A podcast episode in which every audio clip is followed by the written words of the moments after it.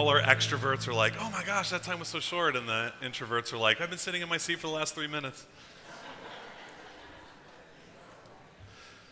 Well, contrary to the weather that we had this morning, this past week was spring break for uh, those of you who had grade school kids, twelfth grade and below. And um, we we had a conversation with our neighbors across the street. They surprised their kids um, for, with a last-minute trip to Disney uh, during spring break. It was, and, and and she she informed them that it was their it was their birthday gift for the year, um, and she let them know that they were going to go to Disney. And she she was talking about it with us while while her son, who was a kindergartner, was in the room with us. And he he was having difficulty grasping the trip to Disney was his birthday gift, and that was his gift. And he was asking her, so so we're not getting any gifts for my birthday? Like, I'm not getting anything? Like, we're going, he's like, can we get like maybe one thing for my birthday? And uh, sometimes we, we don't understand the value of, of the gifts that we're given, uh, trips to Disney and things like that. Um, Sometimes the heart of the giver is not always received in the same way by the one who's receiving the gift. I got a video I want us to take a look at this morning of a, an, of a Disney trip announcement that didn't go the way mom or dad planned for it to go. Take a look. What do you want? Because we're going to Disney, baby.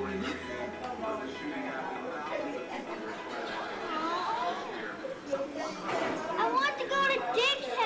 See, I told ya. We're going to Disney World. We're almost there. Are you kidding me right now?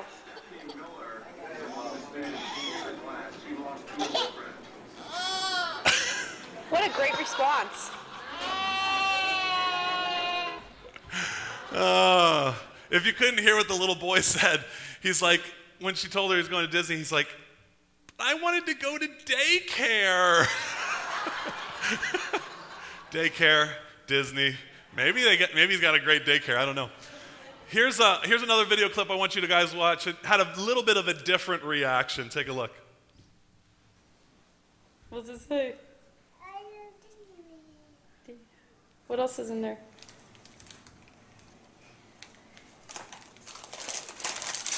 Snacks.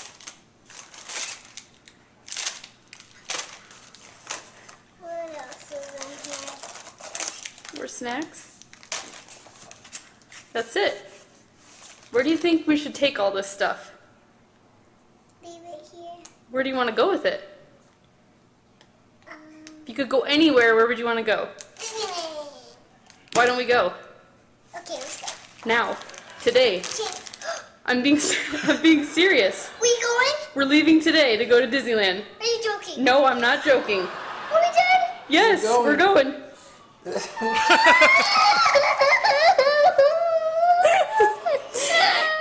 excited?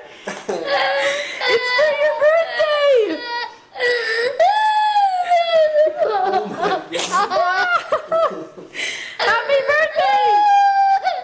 It's my birthday today! No, in a week, no, but we're going. I'm crying too! I'm crying too! You excited? Give daddy hugs!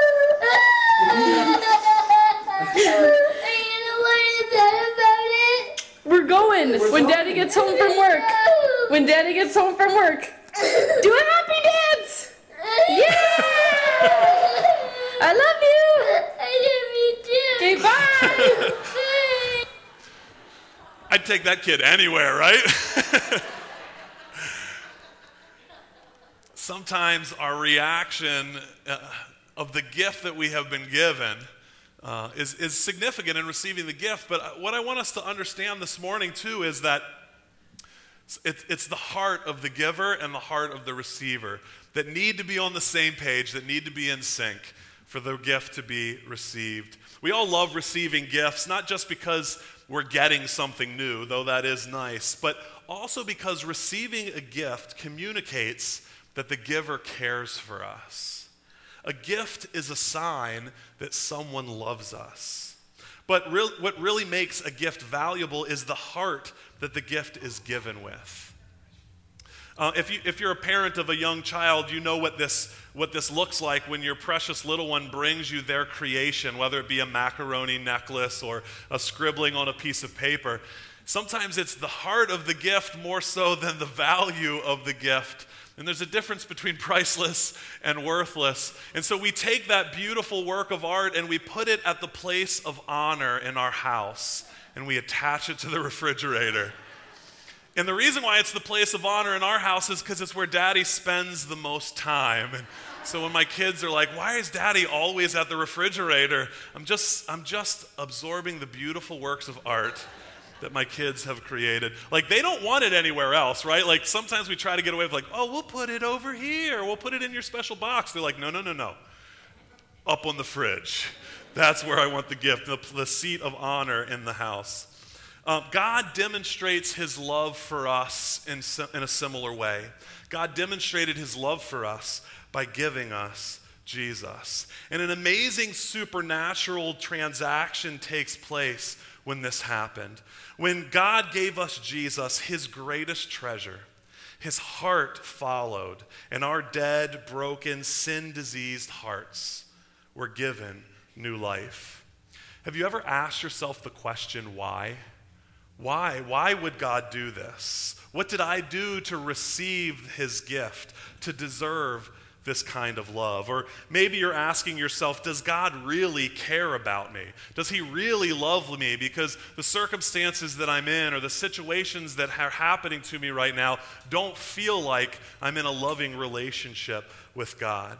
Or maybe you believe the lie that our behavior or our background will disqualify us from God's love. And even followers of Jesus fear that our repeated sin has made us useless in the hands of God.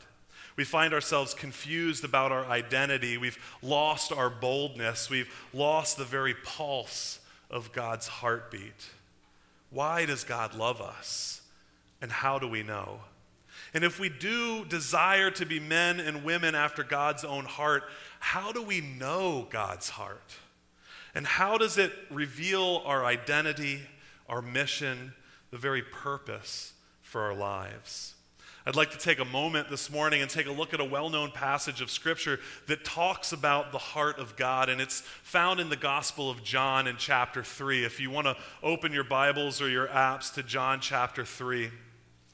As you're turning there, the Gospel of John, as well as first, second, and third John, were all written by John, which is helpful to figure out who the author is there. And John was the son of Zebedee, and he was a disciple of Jesus. And throughout uh, throughout the Gospel, he refers to himself as the one that Jesus loved, which I think is kind of a unique title to give yourself. Um, it would be it would be kind of awkward and funny for me to welcome you guys to our church and introduce myself instead of, as Pastor Mark, the youth and family pastor, I'm Pastor Mark, the one that Doug DeMent loves. I don't know what sort of anxiety that would build up in the other pastoral staff, but what John wanted us to understand is that he had a close relationship with Jesus. And relationship was very important to John. In fact, the Gospel of John, more than any of the other Gospel writers, points out the special relationship that Jesus has with God the Father. And so if you would read with me, I'm going to read John chapter three, verses sixteen through twenty-one all together, and then we're going to go back and break this, the passages down a little bit more and, uh, and discover what it has to say. So in John chapter three, starting in verse sixteen, it says, "For God so loved the world that he gave his one and only Son, that whoever believes in him shall not perish, but have eternal life. For God did not send his Son into the world to condemn the world, but to save the world through him. Whoever believes in him is not condemned, but whoever does not believe stands condemned already, because they have not believed in the name of God's one and only Son. This is the verdict. Light has come into the world, but the people loved darkness instead of light, because their deeds were evil. Everyone who does evil hates the light and will not come into the light for fear that their deeds will be exposed. But whoever loves, but whoever lives by the truth comes into the light, so that they may be seen plainly for what they have done and, and uh, what has been done in the sight of the Lord." To have the heart of God, we need to know the heart of God. And it starts by examining this passage and specifically the gift that was given to us. The first thought that I want to give you tonight or this morning is this idea that God gave us the gift of Jesus. God gave us the gift of Jesus. In John three sixteen, it says, "For God so loved the world that he gave his one and only Son, and whoever believes in him shall not perish, but have eternal life." God demonstrated or showed his love by giving his Son. John wanted to make it clear that God's motivation is love and care and concern for us. God's love for all of us is so great that he showed it by giving up his most prized possession, his Son Jesus. If you've ever been here at Grace for very long, you've probably heard me make the statement before that just because it's a free gift does not mean it's a cheap gift. Just because it's a free gift does not mean it's a cheap gift. Salvation through Jesus may be a free gift, but it does not mean it's a cheap gift. In fact, it cost God everything to give it to us. The love that we have been shown through the gift of Jesus is hard for us to grasp, not so much because God is so good, but because we are so bad. Here's the next thing I want, just want us to learn this morning, that God gave uh, despite our sin. God gave despite our sin. If you'd look back at starting at verse seventeen, we're going to read seventeen and eighteen again. "For God did not send his Son into the world to condemn the world, but to save the world through him. Whoever believes in him is not condemned, but whoever does not believe stands condemned already, because they have not believed in the name of God's one and only Son." God made man good, but we chose evil. In the first book of the Bible, in Genesis, we're told that God created man and woman, and he declared that they were good, but they chose to rebel against God so that they could be like God, knowing both good and evil. That's found in Genesis chapter three. And ever since then, we have been choosing to do the same thing. Does this sound familiar to you? Don't tell me what to do. Who are you to tell me what's right and what's wrong? I'll decide what's best for me.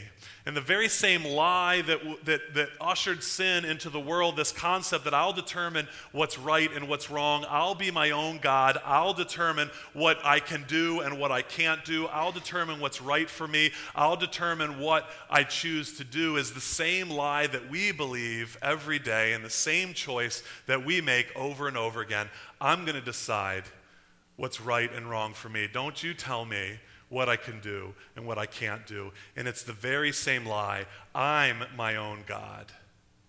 I'm the one who determines the course of my life. And ever since that first decision was made, the choice of rebellion, which is called sin, sin runs so deep within us that without God, there is not a single area of our life that's not affected by sin. All the sickness, violence, pain, hatred, death, all the brokenness in the world uh, that the world experiences is the result of our willing choice to sin. And that's not just the result of a few really bad people. This is a worldwide pandemic. In fact, it says in Romans chapter three, verse twenty-three, "All have sinned and all fall short of God's glorious standard." The pronoun "all" that's being used there, if you aren't familiar with that word, means everybody. It means all of us. Not most of us, not the worst of us. All of us fall short of God's glorious standard. Our sin leaves us condemned and separated from God. John three seventeen tells us that though Jesus did not come into the world to condemn the world, the world was already condemned because of sin. And condemnation ultimately means death. We have a lot of folks that work in our church that are part of the dental profession, and I'm not saying they're the cause of death, um, but It would be likened to us walking into the dentist's office and the dentist telling us that we have cavities. It's not the dentist's fault that we have those cavities. Those cavities already existed. We've already inflicted that pain on ourselves. He's just, he or she is just there to try to help make the situation better. Our sin is not God's fault. Our sin is our own fault, and we have already been condemned because of our sin. We are responsible for our sin, not God. Our sin has already condemned us, but God has provided a way for us to be saved from our sin through Jesus. Despite our sin, God sent Jesus to save the world through him. John three eighteen tells us that whoever believes in him is not condemned. Our belief in the life, death, and resurrection of Jesus gives us restored eternal relationship with the Father. This was a gift given out of love that even in Romans five ten tells us it was given while we were still God's enemies. While we still hated God, he sent his son Jesus Christ to die for our sins. And we may think to ourselves, well, I don't, I never really hated Jesus. Before I got saved, I might not really have known about him, but that's the way our hearts work, and we need to understand how broken our hearts are, that when we choose to follow our own way, when we choose to rebel against God, it is so offensive in his eyes that it is as if we, we, we hate him, and he, we have made him our enemy. But God loved us so much through that, that while we were still his enemies, he gave us the gift of his son despite our sin. We were dead in our sins. But in giving us Jesus, he also gave us another gift. And this is the third idea I want to present tonight, to this morning, is that God gave us new life. Look back with me at verse nineteen through twenty-one. Light has come into the world, but people love the darkness instead of the light because their deeds were evil. Everyone does evil and hates the light and will not come into the light for fear that their deeds will be exposed. But whoever lives by the truth comes into the light so that they may be seen plainly for what they have done. And what they have done has been done in the sight of God. John here describes two types of people. There are people who love the darkness, and there are people who love the light. We love the darkness because it hides our flaws. The darkness allows our mistakes to go unnoticed. The truth about who we really are can be hidden, and the lies that we believe can be hidden there as well. And it's in the darkness that sin abounds. The light and the darkness, and the metaphor that's used in the Bible here is a, a metaphor that's used a lot, and especially because it was an agricultural culture. And they understand the fact that things don't grow in the darkness. Actually, the things that grow in the darkness are like fungus and mold, and we don't want to be that. But it is in the light that things grow. But we love the darkness because we can hide in the darkness. However, in the light comes truth, comes life. Who we really are is found in the light. Who we were meant to be, what the purpose of our life is, is found in the light, and our brokenness can be healed in the light. But I recognize that light can be uncomfortable. It makes our sin known, and it brings it to the surface.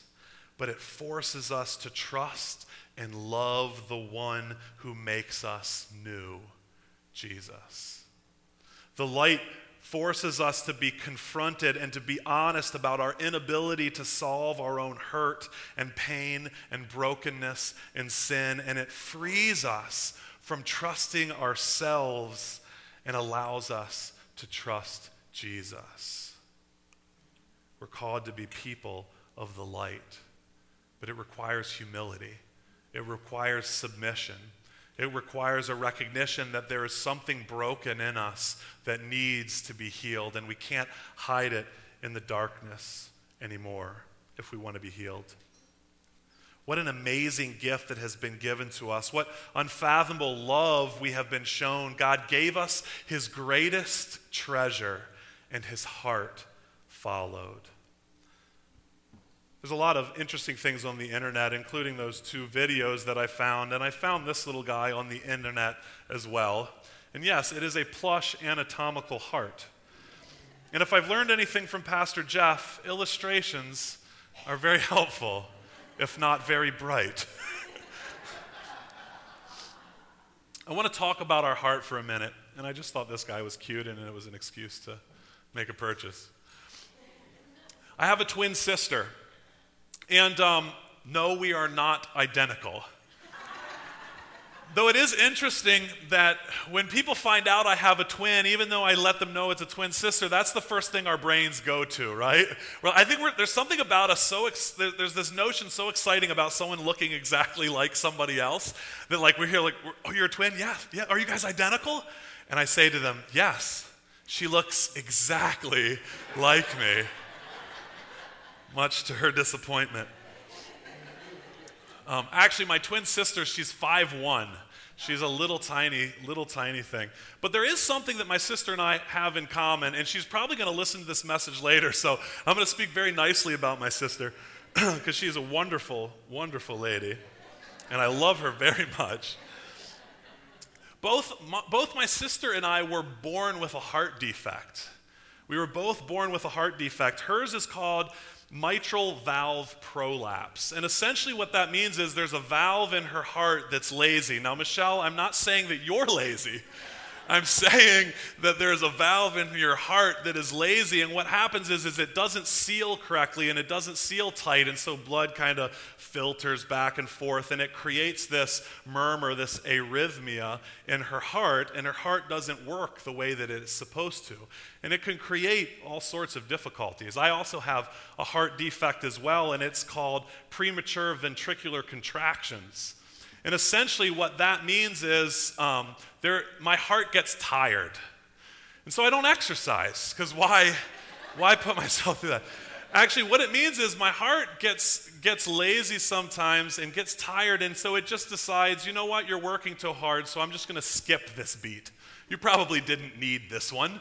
And so it skips a beat here, and it skips a beat there, and, and what happens when that when my heart goes into arrhythmia is basically I'm dying. So um, what happens when our heart doesn't work correctly, when there's any sort of arrhythmia in our heart, it creates stress for our entire bodies, and we get tired, we get dizzy, we have uh, we get disoriented, and and and it and it creates for us problems in how we live our lives. And this arrhythmia and the complications that it causes affects the way that we live our lives. Isn't it true that when it comes to our hearts spiritually, that they're all a little weak? They're all a little lazy. Maybe sometimes it beats for the wrong reasons. But certainly, in many ways, our hearts are broken. Allow me to propose this morning that God not only gave us his greatest gift, which is Jesus, his greatest treasure, but he also gave us his heart. God gave us his heart. And in doing so, he also revealed to us what he loves the most, you and me. In the Gospel of Matthew, Jesus teaches us something very important about the way our hearts work. If you want to take a look at Matthew chapter six, verse twenty-one, and we'll have it up behind me as well. This is what it says. It says, "For where your treasure is, there your heart will be also." For where your treasure is, there your heart will be also. And many times we get this verse mixed up. We get it backwards, and we believe that, that our treasure follows our heart. But that's not true. That's not the way that our heart works. Where our treasure is, our heart follows that. Whatever we treasure, whatever we value most, whatever we love most, that is what we give our hearts to. And, and usually when we think of the word treasure, we think of pirates for some reason, and we think of our finances or our resources. And though it is true that wherever, uh, whatever our finances and our resources go to is usually an indicator of what our heart follows, this verse is talking about so much more than just our resources. It talks about the things that we love the most, what we treasure most in our lives. Let me put this another way. Whatever you love most is your God. Whatever you love most is your God, because that's what you give your life to. It's what you give your heart to. It's what you make sacrifices to. It's what you worship. It's what you're willing to compromise all of this over here to pursue this over here. Whatever you love most is your God. And wherever your treasure is, your heart follows. When God gave us his heart, he revealed what he treasures because his heart follows what he treasures. Got a spoiler alert for you, and it's not an Avengers spoiler alert, so don't worry. Here's what God loves most: you. What God loves most is you. And in Second Peter three nine, he reminds us that God's desire is that none should perish. And in John three sixteen, we're, we're, we're shown the motivation of God's love, that God gave us Jesus so that none would perish. God's heart beats for his people. That's why he gave us Jesus. That's why he gives us new life. That's why he gives us his heart. God's heart beats for his people. God loves you.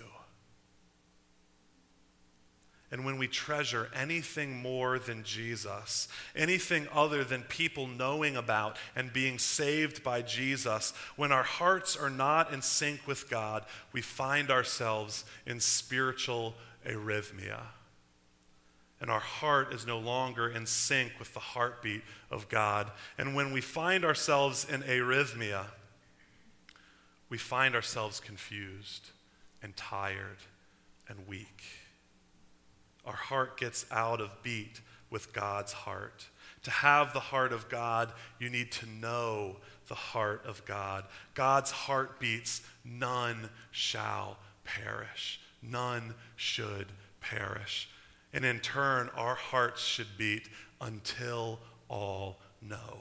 My mission is to always be ready to give a reason for the hope that I have in Christ, to tell anyone I can at any cost that needs to, until all know.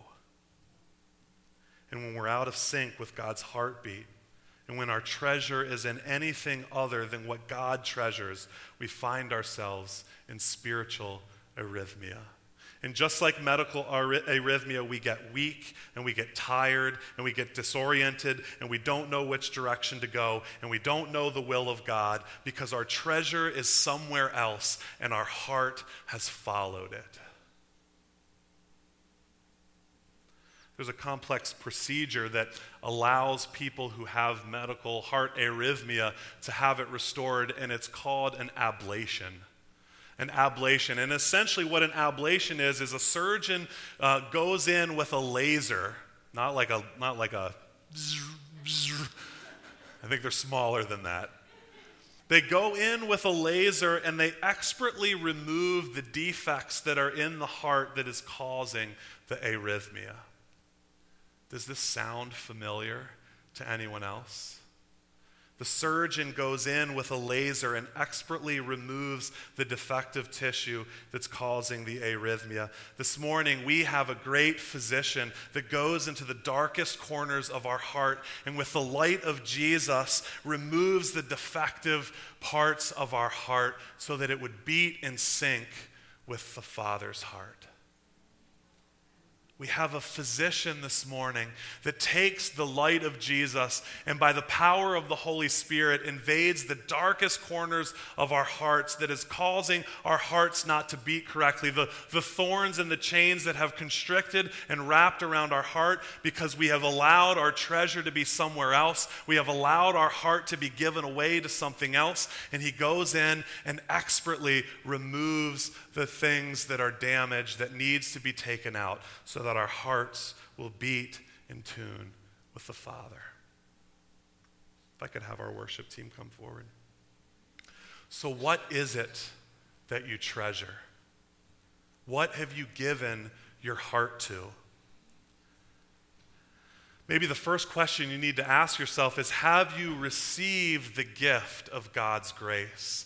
Because remember, the giver can give with as pure heart and pure a motive as possible, but as we saw in the videos we watched in the, in, at the beginning, Even with the purest motives, even with the purest love, if the if the other if the receiver is not ready to receive, the gift is lost on the receiver.